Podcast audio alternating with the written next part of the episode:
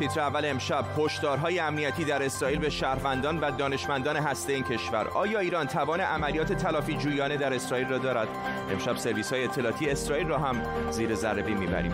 جدال مجلس دولت ایران به شورای عالی امنیت ملی هم رسید. دبیرخانه شورا گفته به مجادلات بی حاصل پایان دهید و ادامه مصائب و مصائب بایدن و تیم انتقالیش دولت ترامپ مانع از دسترسی تیم بایدن به سرویس های امنیتی پنتاگون شد. به تیتر اول خوش آمدید.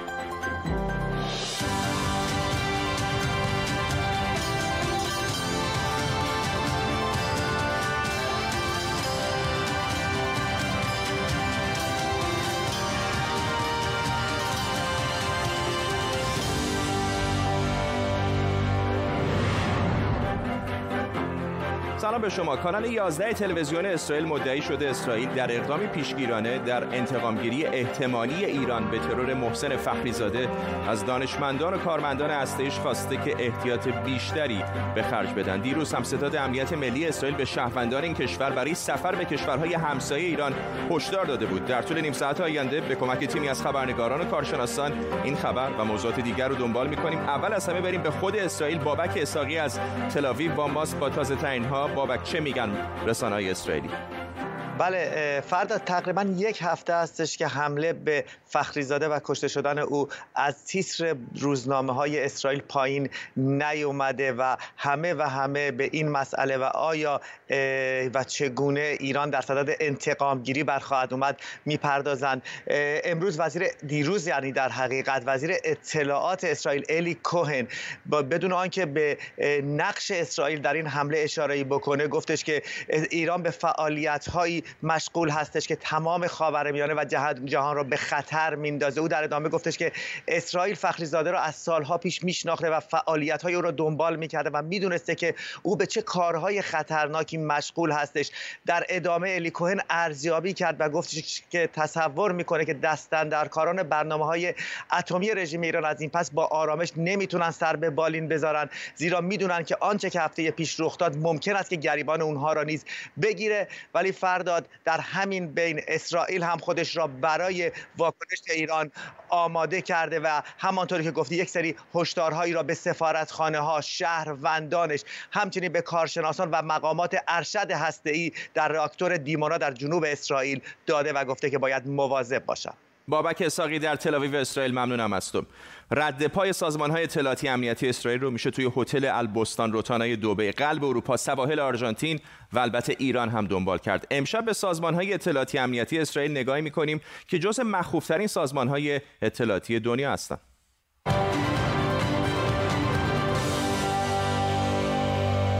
11 ماه می 1960 یا همون 21 اردیبهشت 1339 آرژانتین. دو ماشین که به بهانه تعمیر کاپوتشون رو بالا زده بودن از ساعت هفت عصر منتظر افسر سابق آلمان نازی بودن تا از سر کار برگرده. افسر سابق اس اس معروف به معمور معمار هولوکاست که با هویت جدید توی آرژانتین زندگی می‌کرده طبق معمول همیشه از اتوبوس پیاده نمیشه. اما ماموران موساد منتظر میمونن. پنج دقیقه بعد از هشت اتوبوس دیگه‌ای می‌ایسته و مردی از اون پیاده میشه ماموران موساد آدولف آیکمن رو شناسایی میکنن افسر آلمانی رو به زور توی صندوق عقب ماشین میندازن و یک هفته بعد در یونیفرم خدمه پرواز خطوط هوایی اسرائیلی الال از آرژانتین به اسرائیل میارن و اعدامش میکنن همینه که ماموران موساد به شکارچیان نازی ها هم معروفن אז הוא אומר, ריקרדו קלמנט, הוא חי בארגנטינה כריקרדו קלמנט. מספר האס-אס שלך. سازمان جاسوسی موساد به پشتوانه شیمبت و آمان ستون فقرات سازمان اطلاعاتی و جاسوسی اسرائیل رو تشکیل میدن. آمان سازمان ضد اطلاعات ارتش اسرائیل، شیمبت یا شاباک سازمان اطلاعات و امنیت داخلی و موساد سازمان جاسوسی و عملیات ویژه. سازمان های امنیتی اسرائیل قبل از تشکیل این کشور هم به صورت غیررسمی فعالیت داشتند و در واقع جای سازمان های مثل هاگانا و مستعربین رو پر کردند. موساد 1951 به دستور داوید بنگوریان اولین نخست وزیر اسرائیل شکل می‌گیره. اهداف عمدهش ارزیابی اطلاعات خونساسازی عملیات علیه دولت اسرائیل برگردوندن پناهندگان اسرائیلی انتقام و انجام معمولیت های برون مرزی از اسرائیل و ماموریت های دیگه است. این ترسیم ساختار موساد از حرفها و اطلاعاتی که به بیرون درس کرده. برای مثال اطلاعاتی که ویکتور استروسکی مامور سابق موساد در کتابش نوشته. کتابی که اتفاقا دولت اسرائیل تلاش کرد جلوی چاپش رو بگیره. مثلا LAP بخش جنگ روانی موساد و حواسشون به رسانه هاست. یا کیدون که در عبری معنیش سرنیزه است. گفته میشه مسئولیت ترورهای برون مرزی رو به عهده داره. ادعا میشه ترور جرالد بول دانشمند کانادایی که در دوره‌ای برای دولت صدام حسین کار می‌کرد هم به دست همین یگان کیدون بوده.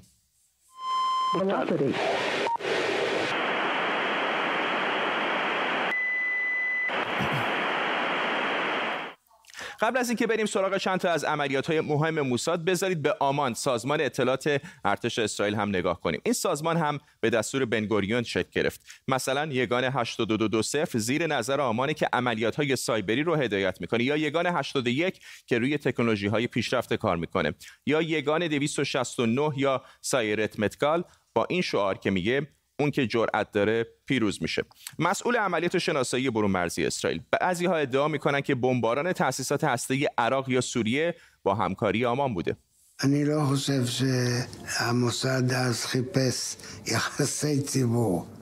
זו הייתה יחידה, כלומר גוף מבודד שעוסק בדברים יותר חשובים. حالا چند تا عملیات کلیدی موساد. الی کوهن جاسوس اسرائیلی که چنان در ساختار قدرت دولت سوریه نفوذ کرد که شد مشاور ارشد وزیر دفاع سوریه. نقشش توی جنگ شش روزه بین اسرائیل و عرب که دست آخر به نفع اسرائیل تموم شد کلیدی بود. کوهن چهار سال در خاک سوریه برای اسرائیل اطلاعات مخابره می‌کرد.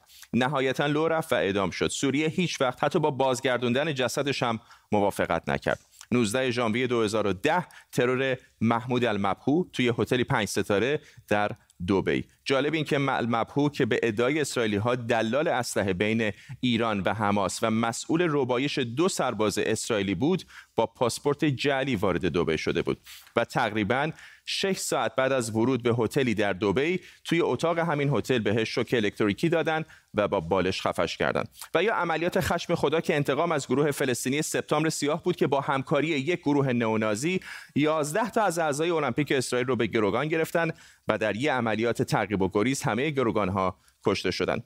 سه تا از اون گروگانگیرها زنده موندن و طی عملیاتی که 20 سال به درازا کشید اسرائیل هر سه نفر رو ترور کرد. فیلم مونیخ اسپیلبرگ اتفاقا در مورد همین حادثه است. At this moment, eight or nine athletes of the Israeli team are being held prisoner. These guerrillas are a group called Black September. Commandos have automatic weapons on the hostages. A deal had been made. Now the Israelis have disappeared. Massive security force. in front of it. The Arabs. We have 11 Palestinian names. Each had a hand in planning Munich. You're going to kill them, one by one. نیو استیتمنت در گزارشی میگه که موسا دولتی پنهان درون دولت اسرائیل با بودجه کاملا جداگانه است و فقط به رئیس جمهوری گزارش میده. مثلا در اسرائیل قانون اعدام نداریم اما دستور قتل‌های فرامرزی بارها به دست موساد و احتمالا با تایید رئیس جمهوری صادر و اجرا شده. انگار ما در جهانی دولایه زندگی می‌کنیم. دولت‌ها و مؤسساتی که کم و بیش بر مبنای اصول و قواعد بین‌المللی فعالیت می‌کنند و لایه دوم سازوکارهای فراقانونی پنهان و البته مخوف.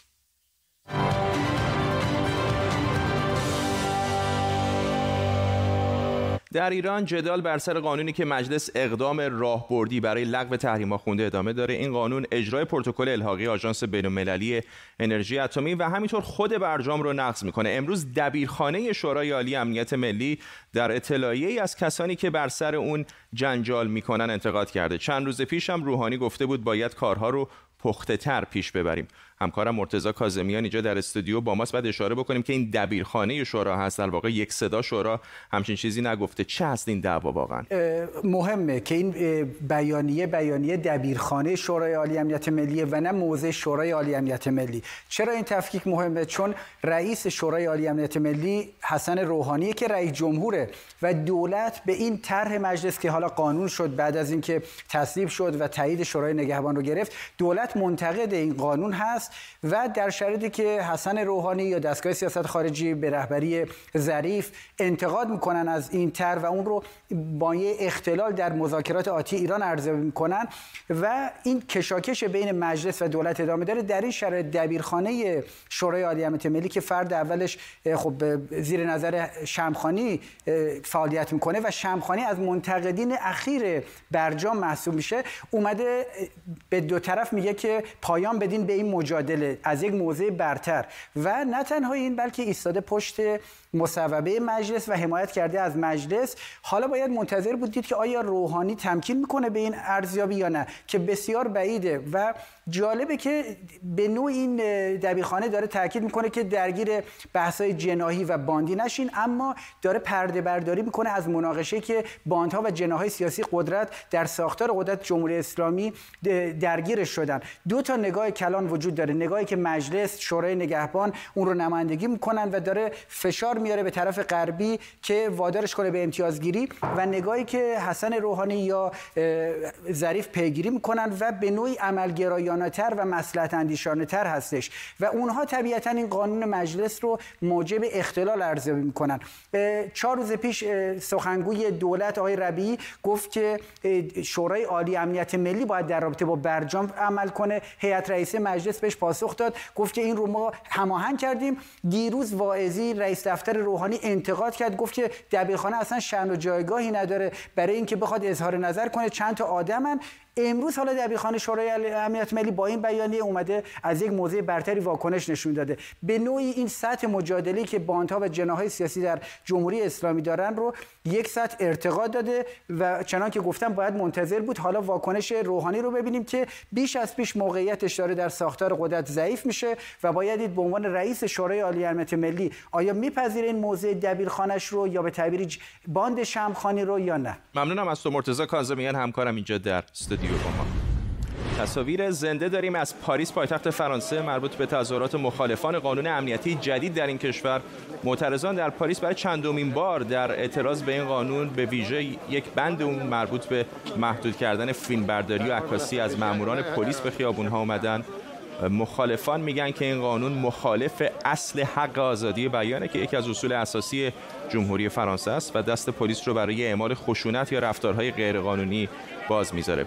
از ساعتهای قبل تظاهرات به خشونت کشیده شده دست کم در بخشی از پاریس و پلیس از گاز اشک‌آور هم استفاده کرده. تصاویر زنده رو می‌بینید از پاریس.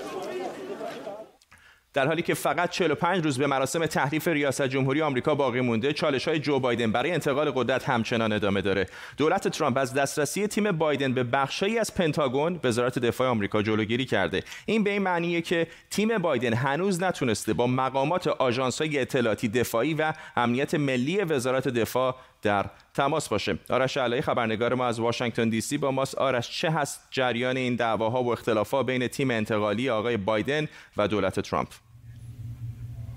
مقامات وزارت دفاع در پنتاگون این ادعاها رو رد کردن که جلوگیری شده ممانعت شده از ورود تیم رئیس جمهور منتخب آقای جو بایدن به جلسات هفتگی چندین آژانس اطلاعاتی که زیر مجموعه میکروفون دم دسته بزن به یقت. من هنوزم صدای شما رو درست نمیشنوم ببخش من اجازه بده. میکروفونمو درست کنم برات صدامو میشنوی؟ لطفا آرش اگه صدای منو میشنوی ادامه بده.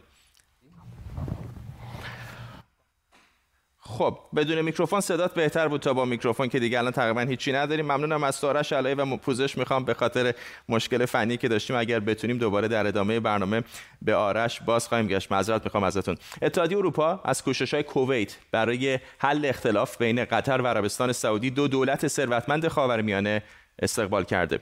دو کشور الان سه ساله که مثل کارد و پنیر شدن. بیاین یه نگاه کوتاه بندازیم به سابقه این اختلافات و تنشا و اختلافات بین قطر و عربستان سعودی. اختلافات بین دو کشور و همینطور شورای همکاری خلیج فارس با روی کار اومدن این مرد در دوحه بیشتر شد. تمیم بن حمد بن خلیفه آل ثانی حالا این اختلافات تا اون وقت چیا بودن؟ رقابت اقتصادی و منطقه‌ای شبکه خبری الجزیره که قطر تأسیس کرده و خب عربستان سعودی زیاد میانه خوبی باهاش نداشت و گروه اخوان المسلمین که عربستان سعودی اون رو تروریست می‌دونه. قطر از اخوان المسلمین که در کشورهای اسلامی نفوذ زیادی داره پشتیبانی کرده. اخوان المسلمین به دنبال حکومت یکپارچه اسلامی که عربستان سعودی و کشورهای خلیج فارس طبعا اون رو دشمن خودشون می‌دونن. اولین تنش بین قطر و عربستان و کشورهای عضو شورای همکاری خلیج فارس سر همین موضوع 14 اسفند سال 1392 رخ داد. با بالا گرفتن اختلافات بین دو طرف 15 خرداد سال 96 عربستان، امارات، بحرین و مصر کشور قطر رو تحریم می‌کنن و حتی مرزهای هواییشون رو به روی هواپیماهای قطری میبندن و کمی بعد هم از شهروندانشون می‌خوان که قطر رو ترک کنن. بعد از اون عربستان سعودی، امارات متحده عربی، بحرین و مصر اسامی عده‌ای رو به طور مشترک به عنوان تروریست اعلام می‌کنن که 18 نفرشون قطری هستند. تنش بین عربستان سعودی و قطر تا اونجا بالا گرفت که عربستان شترهای قطری رو هم از کشور اخراج کرد و شتربانهای قطری مدتها سرگردان بودند. به هر حال بعد از چند سال تحریم و تنش با وجود 13 شرطی که برای پایان تحریم گذاشته شده بود سرانجام 19 آذر سال 98 نخست وزیر قطر در نشست شورای همکاری خلیج فارس در ریاض شرکت کرد. با این حال تحریم ها هنوز ادامه دارند.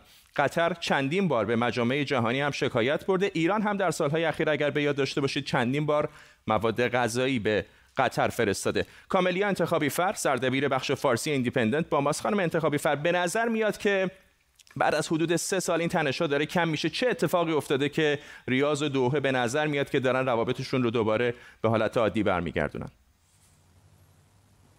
لازم و ضروری است که کشورهای حاشیه خلیج فارس اتحادی رو داشته باشن که بتونن منافع مشترکی رو از پیش ببرن. نکته اول. دوم اینکه این اختلاف به نفع هیچ کدوم از اونها نیست. بارها تاکید داشتن که برگشت قطر به کشورهای عربی از اصول اولیه هست.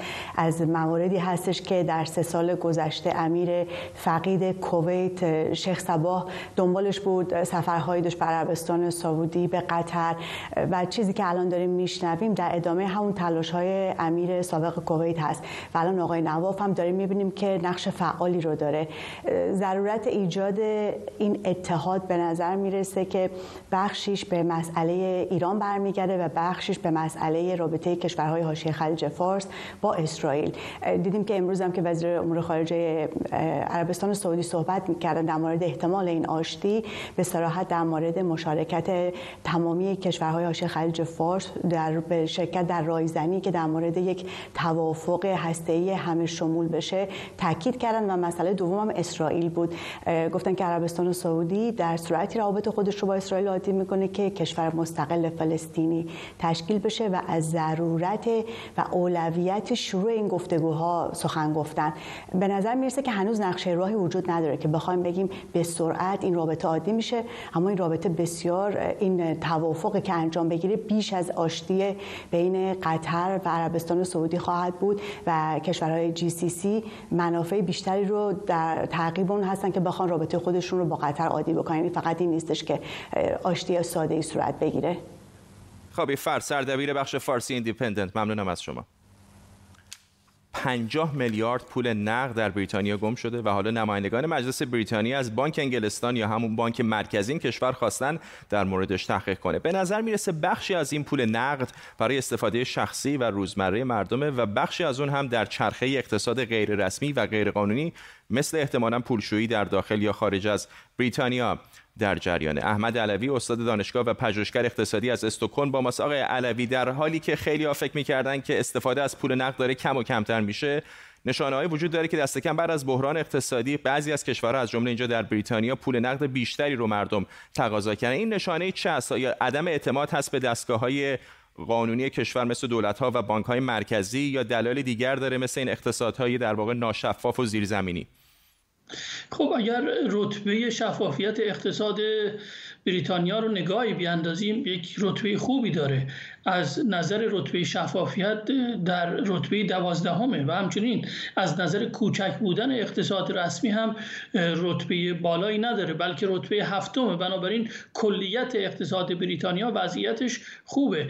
اما مسئله که پیش میاد اینه که اگر نگاهی بیاندازیم تاریخی به اون بخش از اقتصاد که شما اقتصاد سایه یا فرزن غیر رسمی میگید از ده سال پیش تا الان که ما صحبت می‌کنیم بنا به آمارهای رسمی بینالمللی میزان این اقتصاد غیر رسمی در بریتانیا کم و کمتر شده و به نظر نمی‌رسه که در شرایط کرونایی فرزن زیادتر شده باشه بلکه باید به ترند یا اون به اصطلاح گرایش عمومی و بلند مدت نگاه کرد که این در حال پایین آمدنه. منتها خب گاهی بحث میشه که این پول های نقد کجاست و چطور استفاده میشه. ما باید نگاه بکنیم که کار کرده پول در اقتصاد یکی مربوط میشه به ذخیره ارزش یعنی افراد پول رو تهیه می‌کنن برای اینکه اون ارزشی رو که خلق کردن با کار و کوشش خودشون یک جایی ذخیره بکنن از طرف دیگه وسیله مبادله است و همچنین وسیله ارزیابی. این به نظر میاد در مشاغل کوچک و اون بخش از اقتصاد بریتانیا که به هر حال کوچک است و در حاشیه اون اقتصاد رسمیه شاید بشه گفت که فعالتر شده استفاده از پول نقد. منتها همزمان باید دید که به لحاظ تاریخی امکان نداره که این ادامه پیدا بکنه. در نهایت تمام اقتصادها اقتصادهای الکترونیک خواهند شد و وسیله پرداخت همون تراکنش های بانکی با کارت یا با به اصطلاح اون اپلیکیشن های خواهد بود که الکترونیکیه. بنابراین به نظر نمیاد که این مسئله مهمی باشه و مسئله دیر یا زود حل خواهد شد. ممنونم از شما احمد علوی استاد دانشگاه و پژوهشگر اقتصادی از استکهلم سوئد با ما. تصاویر زنده داریم از بیتلم در کرانه غربی رود اردن و مراسم افتتاح درخت کریسمس رو می‌بینید در نزدیکی کلیسای مهد. می‌دونید کلیسای مهد یکی از مقدسترین نقاط برای مسیحیان جهان هست و به روایت آنطور که بعضی ها معتقد هستند انجیل معتقد هستش که عیسی مسیح در همین کلیسا به دنیا آمده. می‌بینید که علا رقم نگرانی های کرونا به حال عده‌ای دور این درخت کریسمس جمع شدن. یکی از مقدسترین نقاط دنیا هست برای مسیحیان. دوربین داره اتفاقا به نظر زوم می‌کنه روی همین کلیسای مهد که همطور که گفتم بر اساس گفته انجیل بسیار معتقدن محل تولد عیسی مسیح هست.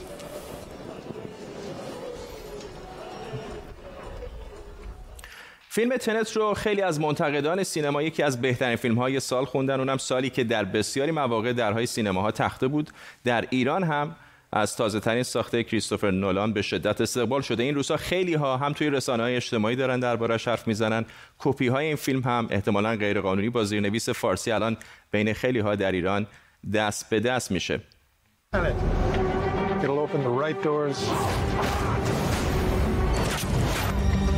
You're not shooting the bullet, you're catching it. Whoa. I need a tenant. We need to save him here and now. همکارم نوید قزنفر اینجا در استودیو با ماست. نوید من فقط در واقع آنانس فیلم رو دیدم ولی مثل مابقه کاراش به نظر میادش که همین بازی با زمان و گذشته و آینده و این هاست. ولی می‌دونم که جنجال های زیادی آفریده. دلیلش چیه؟ چه میگم منتقدا؟ فرداد این البته دو فیلم سه ماه پیش بودن اکران شد. اواخر تابستون اینجا اکران شد و این موجی که داری میگی پیشتر ما این رو احساس کردیم ولی الان تازه به ایران رسیده به خاطر اینکه همونطور که گفتی تازه کپی های در واقع حالا غیر قانونیش به ایران رسیده. ولی و این موج را افتاده. این ما این جنجال رو همیشه برای فیلم های کریستوفر نولان داریم. اون عادت داره که فیلماش رو مثل بچه آدمیزاد تعریف نمی‌کنه. اگه بخواد از نقطه آ برسه به ب اون رو میپیچونه سفر زمانی داره. یا یه نقطه وسط انتخاب می‌کنه با تدوین موازی از دو تا انتها و ابتدا به هم میرسونتش. یا اینکه وسطش سیاهچال قرار میده تئوری فیزیک مطرح می‌کنه. هیچ ابایی هم نداره از اینکه بیاد تئوری فیزیک مطرح کنه یا مثلا فکر کنه که تماشاگرش خسته میشه. اینا رو توی دل دیالوگهاش قرار میده. همه این کارا رو می‌کنه در واقع که به اون سیاقی که می‌خواد اون سبک سیاقی که می‌خواد برسه. و این از لحاظ روایت هاش هست. از یک جهت دیگه با ژانرها بازی می‌کنه. در واقع کریستوفر نولان همیشه میاد میگه که من اون جوری که خودم دلم بخواد می‌سازم. مثلا بتمن ها رو بتمن ها رو زمینی کرد فانتزی زدایی کرد آشنایی زدایی کرد و آسیب پذیر کرد خود بتمن رو. جیمز باند رو قبل از همین فیلم تنت می‌خواست بسازه و گفت که من به شرطی می‌سازم که تمام کاری که خودم دلم می‌خواد رو پیاده کنم. و من فکر می‌کنم اینجا اتفاقا از کلیشه های جیمز باند استفاده کرده. و می‌تونیم بگیم الان ما همچنان دانیل کریگ رو داریم به عنوان جیمز باند ولی اینجا اولین جیمز باند سیاه خلق شد به خاطر اینکه یک خبیث یا نقش بد کامل جیمز باندی داریم. خود شخصیت فضای ژانر جاسوسیش. و این فقط هم بحث ژانر جاسوسی نیست. خیلی از ژانرهای دیگه هم در این فیلم داخل هستن مثل همه کارهای نولان. همه هدف هم اینه که بگم این فیلم کار خارق العاده انجام نداد. اتفاقا ایدهش از دل ترمیناتور دو میاد که پدر همه فیلم های اینطوریه که از آینده درگیری آینده و گذشته و اینکه به حال میان که حتی یک مادر و فرزندی رو نجات بدن که بحث مسیحیت رو هم پیش می‌کشه. همه اینها رو قبلا داشتیم و ایده جدیدی نیست. منتها نولان عادت داره در واقع با این مهر و امضایی که خودش خلق کرده این جنجال رو بین طیف هایی که یا مخالفشن یا موافق حد وسط نداره. این رو همیشه میآفرینه. ببینم یا نبینم؟ خیلی کوتاه. ببین حتما باید ببینی. به خاطر اینکه فیلم جنجال برانگیز شده و بسیار سرگرم کننده است. تو سینما ببینی چه بهتر. ممنونم از تو. نوید غزنفری همکارم اینجا در استودیو با ما. به این ترتیب می‌رسیم به پایان تیتر اول امشب. تا فردا و تیتر اولی دیگر بدرود. نه فرصت کم بود دیگه آخرش.